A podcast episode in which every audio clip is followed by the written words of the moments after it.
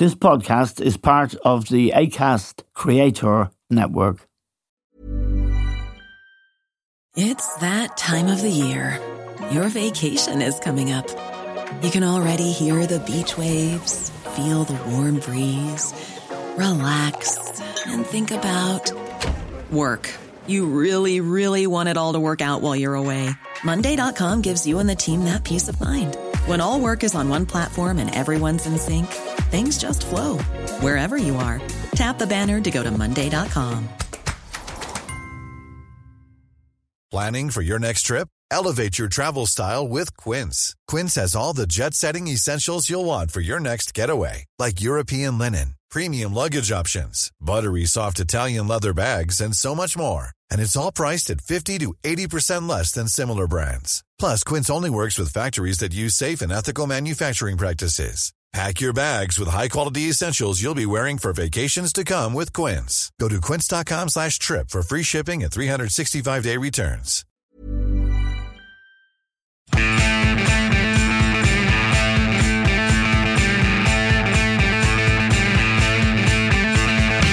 Hello and welcome to The Stand with Eamon Dunphy. Now, in London yesterday, the Metropolitan Police announced that their inquiry into what has become known as Partygate is complete. In total, 83 people were fined for breaking the lockdown rules. There were 126 fines altogether, which meant, which means rather, that some of those people were fined more than once and had more than one offence to their name. The Prime Minister Boris Johnson was widely believed to be at risk of having more fines because he was at a number of the parties, but no, no more fines for Boris. And many people are saying now that he has escaped yet again his crime in many people's eyes, that he broke the rules and those people around him that they themselves had drawn up. We're joined now by Chris Johns to discuss this. Chris, of course, is former chief economist of the Bank of Ireland and a very respected commentator now. Chris, the remarkable greased piglet, as David Cameron once described him, has escaped again. For the moment, although Sue Gray's report, which he's fighting to get out next week, poses some kind of threat. It's a remarkable story, isn't it? It is truly remarkable how this man always seems to get away with it, as David Cameron famously remarked. And now he I doubt very much whether the, the contents of the Sue Gray report are going to affect him politically if what has already happened, the criminal offence that he has been fined for, hasn't damaged him in any material way within the Conservative Party. His standing in the country is a different matter. His own opinion poll rankings are at all time lows, but even they don't seem to matter. The only thing that really matters is him keeping the Parliamentary Conservative Party on side which mostly just means placating uh, a bunch of right wing people, particularly those um, in the old uh, European Research Group, people like that. And um, that's where things like the Northern Ireland Protocol come in. But in terms of surviving this latest scandal, he's done it yet again. And he, frankly, seems safe for as long as he wants to be in Downing Street. And he's been quoted as saying that you will need a flamethrower to get me out. And um, there certainly isn't one in evidence at the moment. Now, the British economy is in a bad way, Chris, and the relationship between the Chancellor of the Exchequer, Rishi Sunak, and Boris Johnson is not believed to be great because Johnson or allies of Johnson were leaking against Sunak and indeed against his wife. And he appears to have faded as a threat to Boris Johnson. But more importantly, their economy appears to be in pretty bad shape. On some metrics, it's the worst. He's been saying in the House of Commons for some time now that the, the best in the G7 at almost everything. Now they're the worst in the G7. And the Governor of Bank of England this week, Andrew Bailey, and central bankers are not known for hyperbole. Bailey said that their economy, in terms of food supply, is in an apocalyptic state which is quite a statement from a central banker. And you've been a banker yourself, and you'll probably know better than most how conservative central bankers are for obvious reasons. Yes, normally central bankers try to stay invisible in terms of the popular media. They're happy to see themselves appearing in the business pages now and again, but not too often. They want to be boring. That's been the uh, mantra of central banking for, for, for many years now. And what Andrew Bailey is getting in the neck from all sides at the moment, um, not least from the Parliamentary Conservative Party, many of whom are gunning for him. And some have even suggested anonymously to lobby correspondents that um, his job is in jeopardy. What has he done? He's just spoken the truth, which, of course, in these febrile times that we live in, gets you into trouble. And he's talked about facts, he's talked about data. He hasn't offered any real opinion, which can be challenged because he's simply quoting numbers and using words like apocalypse. Um, the Economist speaking, the Economist newspaper speaking about the exact, exact same phenomena, food prices, this time in a global context, warned of a global catastrophe this week, and that's because of both supply of foods coming out of Ukraine and Russia, obviously are heavily constrained for obvious reasons, and therefore the price is going up a lot. And the United Nations echoed Andrew Bailey's remarks about food costs and supplies this week and a warning about right famine, not just about the high prices causing people on low incomes and countries on low incomes, but the possibility that people are going to go hungry because of this and that people ultimately might die because of this. The, the warnings sound apocalyptic.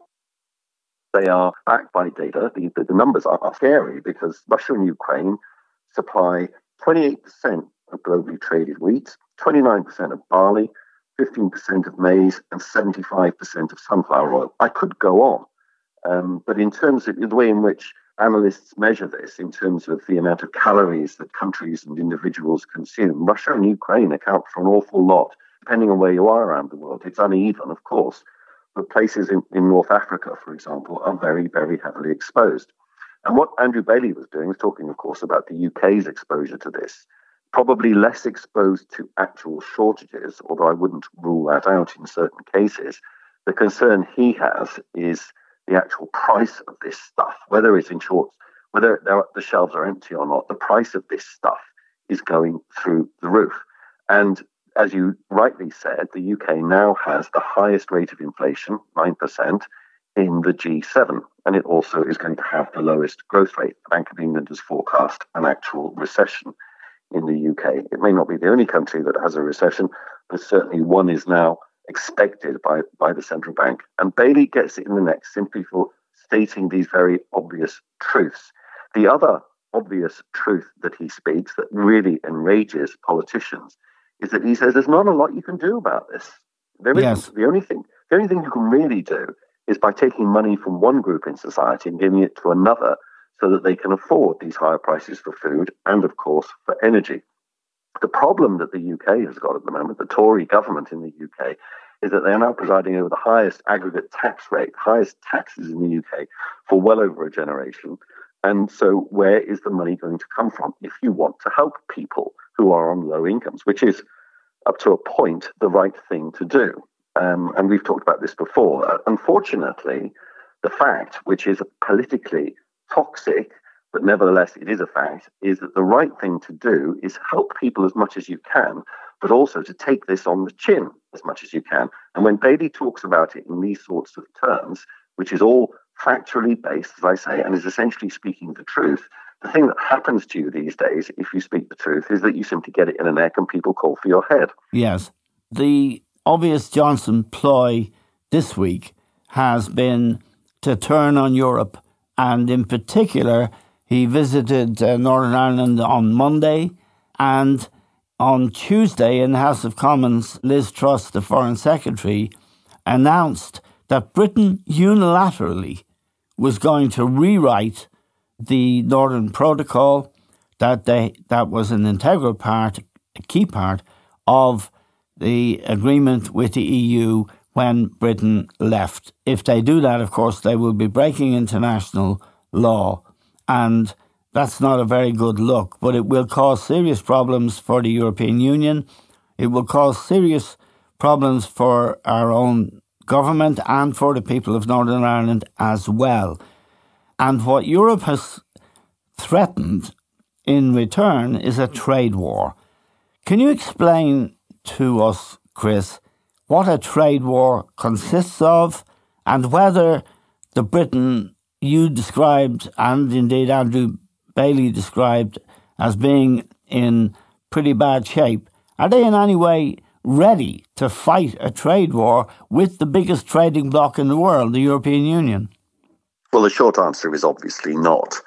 And I think we need to take a step back and think through some of these issues and ask why have we arrived at the current state of affairs. And actually, Leo Varadkar uh, sets it out very well today in an article in The Guardian about the backstop and about the Northern Ireland Protocol, its history, about when he, he met, you might recall, yes. Boris Johnson in the Wirral. They went yes. for a walk in the woods in October 2019 not that long ago, in which they set in train uh, a process that led to um, Boris Johnson being able to deliver Brexit to the British people in the way that he wanted. And a key integral part of that that flowed from the conversation he had while walking with Varadkar to the Northern Ireland Protocol. And it was a solution, and it wasn't the only solution available to them. You might remember that Theresa May had her own solution prior to that, which meant that the UK as a whole stayed in the customs union. All of these technical things were kicked out, and the hardest of possible Brexits was delivered that included this thing called the Northern Ireland Protocol to get around the simple fact that if you're going to do Brexit, you've got to put a border somewhere. And it either goes on the island of Ireland or it goes in the Irish Sea. And that there, there can be negotiations over what that border looks like, what checks and controls are actually put in place. And the EU as Varadkar in this article goes through, has always been very open to making things easier, to doing things more efficiently, but ultimately the checks have to exist somewhere in some shape or form. And it's the fundamental conundrum of Brexit. And if you don't put one in the Irish Sea, you're going to have to have one on the island of Ireland with all of the yes. uh, horrible, potentially horrible implications that go with that. Um, w- one thing I would say is that I think one, the penny is beginning to drop that this this problem is uh, insurmountable, and that uh, whatever you do, um, you're going to upset somebody pretty fundamentally on one side or another in Northern Ireland. Varadkar again points out that if you do away with the protocol in the way that Liz Truss and Johnson are threatening unilaterally and illegally, yes. you're actually going to upset majority opinion in Northern Ireland. Because the recent elections, of course, had a majority, the majority of parties in the assembly and the majority of delegates to the assembly are all in favour of the protocol. Irish, Northern Irish business is in favour of the protocol, and the National Institute of Economic and Social Research um, in London has recently pointed out using again facts and figures that the Northern Irish economy, for once, is doing quite well. And it thinks the reason why it's doing quite well is because it sits very happily in the UK single market and in the European single market, and it's benefiting from the protocol. So if you do away with it, you're going to upset an awful lot of individuals and an awful lot of businesses. Um, and if you don't do away with it, you're going to upset the DUP. So somebody somewhere is going to be very upset, potentially with very profound consequences. And I think that a point made by a chap called David Alan Green, who's a, a legal eagle, he's uh, one of the leading Financial Times legal correspondents, um, said only today that really the only solution to this ultimately has to be a united Ireland, and that this is this is the force that Johnson is trying to head off. And I think that penny is dropping quietly in certain quarters as well. That this ultimately is insoluble until the island of Ireland is united. Many of us have those stubborn pounds that seem impossible to lose, no matter how good we eat or how hard we work out. My solution is PlushCare PlushCare is a leading telehealth provider with doctors who are there for you day and night to partner with you in your weight loss journey. They can prescribe FDA-approved weight loss medications like Wegovy and Zepbound for those who qualify. Plus, they accept most insurance plans. To get started, visit plushcare.com slash weight loss. That's plushcare.com slash weight loss. Life is full of awesome what ifs, and some not so much, like unexpected medical costs. That's why United Healthcare provides Health Protector Guard fixed indemnity insurance plans to supplement your primary plan and help manage out of pocket costs. Learn more at uh1.com. This is Paige, the co-host of Giggly Squad, and I want to tell you about a company that I've been loving, Olive and June. Olive and June gives you everything that you need for a salon quality manicure in one box. And if you break it down, it really comes out to $2 a manicure, which is absolutely insane. It's also so easy to get salon worthy nails at home with Olive and June. The difference between how your nails used to look when you did them yourself and now with the Mani system is a complete game changer. The best thing about Olive and June too is it's a quick dry. Dries in about one minute, lasts for five days, and full coverage in up to one to two coats. Visit oliveandjune.com slash perfectmani20 for 20% off your first system. That's oliveandjune.com slash perfectmani20 for 20% off your first system. Hiring for your small business? If you're not looking for professionals on LinkedIn, you're looking in the wrong place. That's like looking for your car keys in a fish tank. LinkedIn helps you hire professionals you can't find anywhere else, even those who aren't actively searching for a new job but might be open to the perfect role. In a given month, over 70% of LinkedIn users don't even visit other leading job sites. So start looking in the right place. With LinkedIn, you can hire professionals like a professional. Post your free job on linkedin.com slash people today.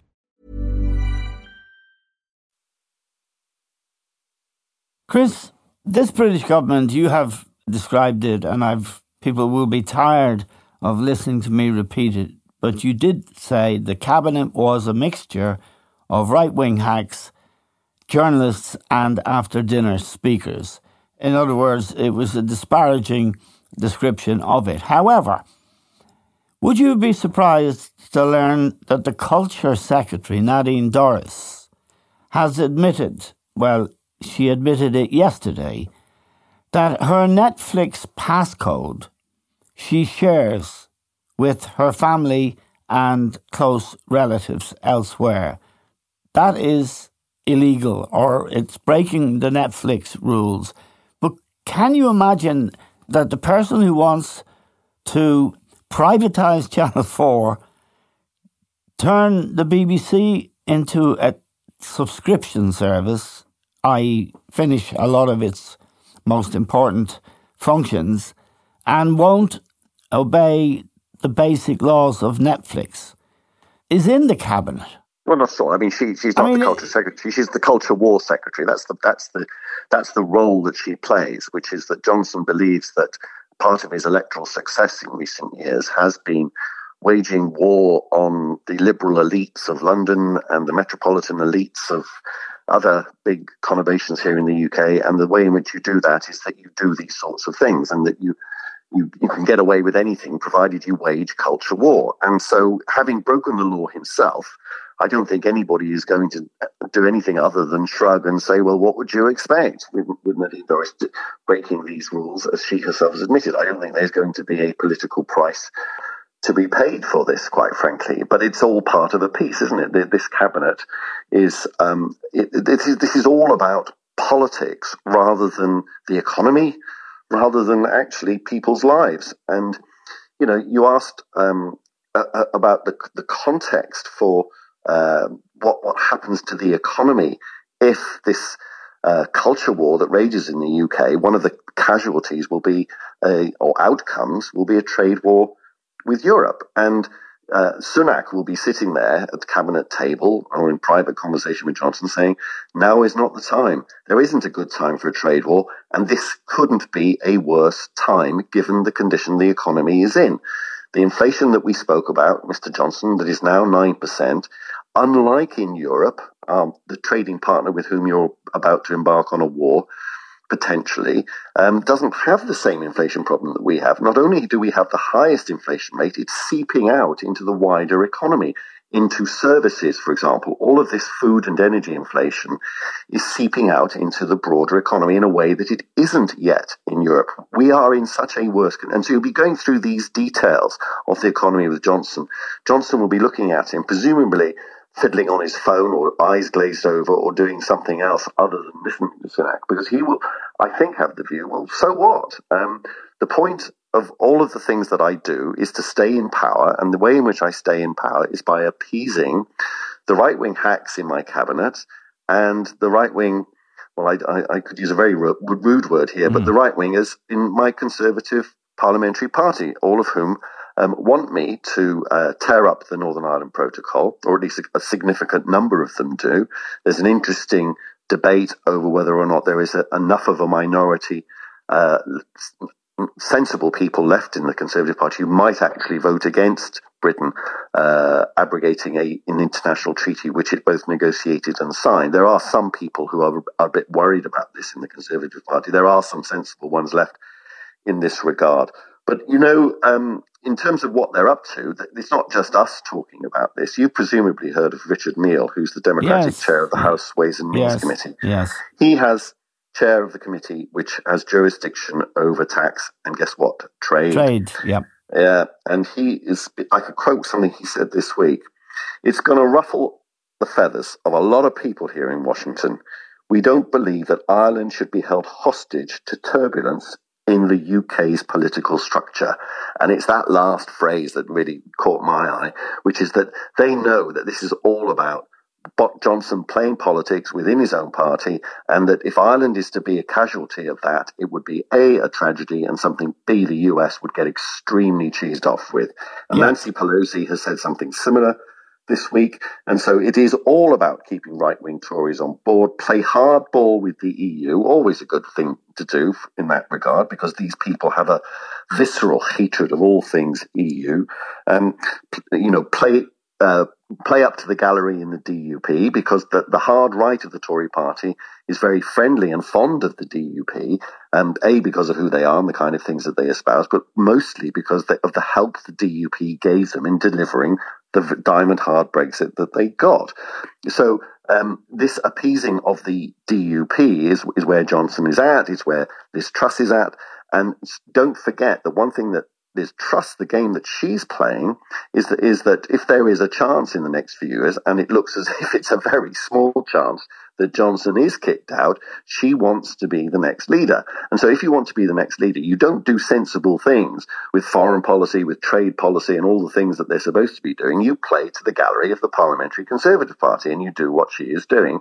And you claim that um, tearing up a treaty that you negotiated and signed is perfectly legal, which another um, member of the government, Suella Braverman, the, the, Attorney General, searched for a lawyer, high and low, yeah. to say that this tearing up of the treaty would be legal. And she found one, uh, only one apparently, who, guess what, happens to be a big supporter of Donald Trump, amongst other things. So one lawyer um, out of a, you know, any, one lawyer out of a thousand thinks that tearing up the treaty would be a good thing. 999 of them say that it would be absolutely appalling and, and illegal. But that's where we're at where is Britain as a society? We're seeing things. There's been a lot of important football matches this week, Chris, and I know football isn't your thing. But last night, for example, a f- football league a manager, a, a respected coach, kicked a fan. The night before, a fan who turned out to be an engineer, a middle class guy, was given 14 weeks in jail for headbutting a player at the end of the Nottingham Forest match. There is racism rampant in sport, in soccer in particular. It appears to be a dangerous, unstable, and unsettled society. Too much drink, too many drugs, too much anger being generated. It goes beyond politics right to the heart yes. of the culture. And I speak as somebody who is pro British, but I wouldn't want, I'd be afraid to live in Britain almost. Well, I do. So um, I, I, I, wouldn't necessarily share your apocalyptic, to use a, a, a current phrase, um, pessimism about the country. But some of the problems that you um, identified. Well, if you go to a football are, match, for example. Real. Yeah, no, no, I know, and and and Patrick Vieira. Um, yes, uh, uh, I do know a little about football. He was a hero of mine when he played at Arsenal. That's right. Um, he was on the march again last night, kicking. Yes, people. indeed. Indeed, um, and um, there obviously is going to be consequences flowing from that. But the the, the, the, situation is, at least in part, how you describe it. The, the, the, phenomena that you describe are present in other countries. They're not exclusively British phenomena. But one of the things that happens is if, if you wage this culture war and you tell people that they are being done down by the metropolitan elites, that in, if you instruct people to be angry, then guess what? They yes. become angry. And this is this. If you put people's backs up against a wall, invariably they come out swinging, don't they? And yes. this it's a tried and trusted tactic in politics. And if you ignore reality, if you ignore the things that Andrew Bailey is trying to point out for long enough, then that degrades the environment in which you're living. It degrades the economy, and as you are hinting at, it degrades the society in which you live. And one of the things that I can tell you, Eamon, and we've talked about this before, because I flip backwards and forwards between Ireland and the UK quite a lot these days, is that the, the feel of the place is kind of how you describe. And the, the feel of the UK just is so much worse than the feel that I get when I um, I'm, I'm, in Ireland, and yes. it, it, being an outside observer enables you to make these more touchy feely, more emotionally based judgments, if you like. And you know, you you have a much more stable culture than we do here in the UK. Speaking as an economist, I would say that, um, and and something of a, of a you know of a, a, Brexit phobe. Um, I would say this, wouldn't I? But the, the, the, economic history of the UK, if you can go back to when they had the empire, the economy did very well. From between the, the end of empire at the end of the Second World War until Britain joined what was then the EEC in 1973, uh, the, the British economy went backwards on all measures that we use relative living standards, GDP per head, all that kind of stuff. The, the UK economy fell behind. And that's why successive generations of politicians in the UK tried to join the EU because they knew the facts, back then facts mattered, that Britain was falling behind economically. And when you fall behind economically, you fall behind socially as well. There are social consequences yes, to economic problems. Then we joined the EEC that became the EU. And depending on how you look at it, we either held our own with the rest of the EU. On some measures, we actually did better and think, and economically, things got better from the moment we joined the EU. And uh, that broad brush generalization is absolutely true. And since the referendum, guess what? On all of those metrics that we look at, they're going down again. And living standards and GDP per head, all of those things that economists like me look at, are starting to fall behind Europe again. And that's a gradual degradation of economic life it's a fact. You can't dispute it. You can just look at the measures yourself if you like, has social and personal consequences. Yes. And I'm, I'm not saying necessarily that racism in, in football flows from all of this, but when your economy is being degraded, life in general is being degraded, and it pops up in all sorts of expected and unexpected ways. So, yeah, life in Britain is gradually being degraded by the, the political circus that is Westminster and the economic damage that it's doing. Yeah, and I should say, should have said that violence around soccer in particular is not confined to Britain, it's, it's widespread across Europe. Just want to ask you a final question about the role the media plays in this, popular press in particular, in the coarsening of the culture but also the celebration of Johnsonian behaviour and policy. Yeah, well, there's a couple of aspects to that. The way in which I think about it is, is, first of all, look at the facts. What are the media actually doing in terms of conducting this debate? How do they, what role are they playing in the public square, if you like? And an example of what I think you're hinting at is the uh, Daily Mail this week, when uh, it was announced that Johnson wasn't going to be fined again. Banner headlines What a farcical waste of time and money, this investigation of Johnson. The same newspaper, only a few days ago, had 16 days of front page banner headlines calling for an investigation into Keir Starmer and so-called Beergate. Yeah. And so the, the hypocrisy and the two-facedness and the being able to do this sort of thing almost with well not almost but without shame or without even any underlying sense of irony is extraordinary. And so yes the debate uh, is conducted in that way The second way to, the second more touchy feely judgmental question to ask is how much of that actually matters. I don't know is, is, is the honest answer, but it must matter a bit. These newspapers are not what they were. They don't have the circulation that they did. But what we do know is that Johnson and Co pay a huge amount of attention to them and manage their own affairs. Yes. To generate these headlines. So it does affect, these headlines do affect political decision making and they do have real consequences. Whether they are the um, arbiters of public opinion in the way that they were, thanks to their much lower circulation, they, they probably are not what they were. But then that just throws up the question of what is the arbiter of public opinion? And you then into that debate about social media, which arguably is an even bigger cesspit than the tabloids here in, in Britain.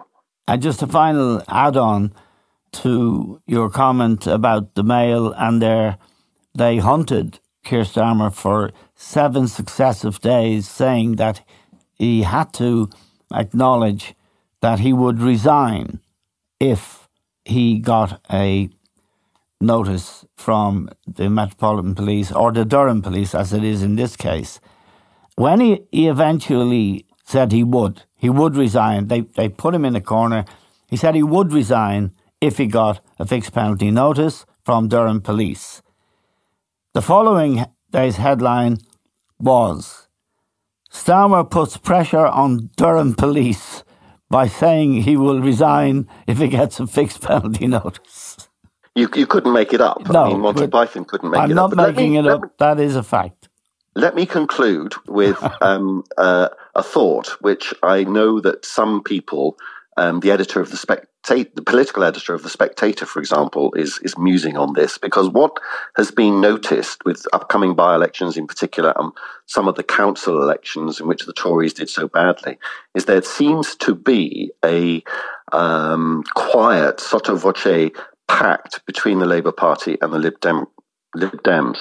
And yeah. because the simple fact is that the Tory party are in government with about 30 something percent of the popular vote, and that the majority of people in this country did not vote for them. And that if that fact could be harnessed politically, yes. electorally, um, they're saying, it, it, you know, with a permanent uh, change in the way in which we vote in this country, which, if the Lib Dems and Labour do get their act together, um, they would presumably on the table, at least for discussion, would be proportional representation, something the Lib Dems have always wanted. The Tories would be out of power, not just at the next general election, but forever. So I end on that optimistic thought. Okay. Thank you very much, uh, Chris, for joining us uh, from London. That's Chris Johns. We're grateful to Chris, uh, as always, to all of you for listening. Uh, that's all we have time for now. We'll talk to you soon.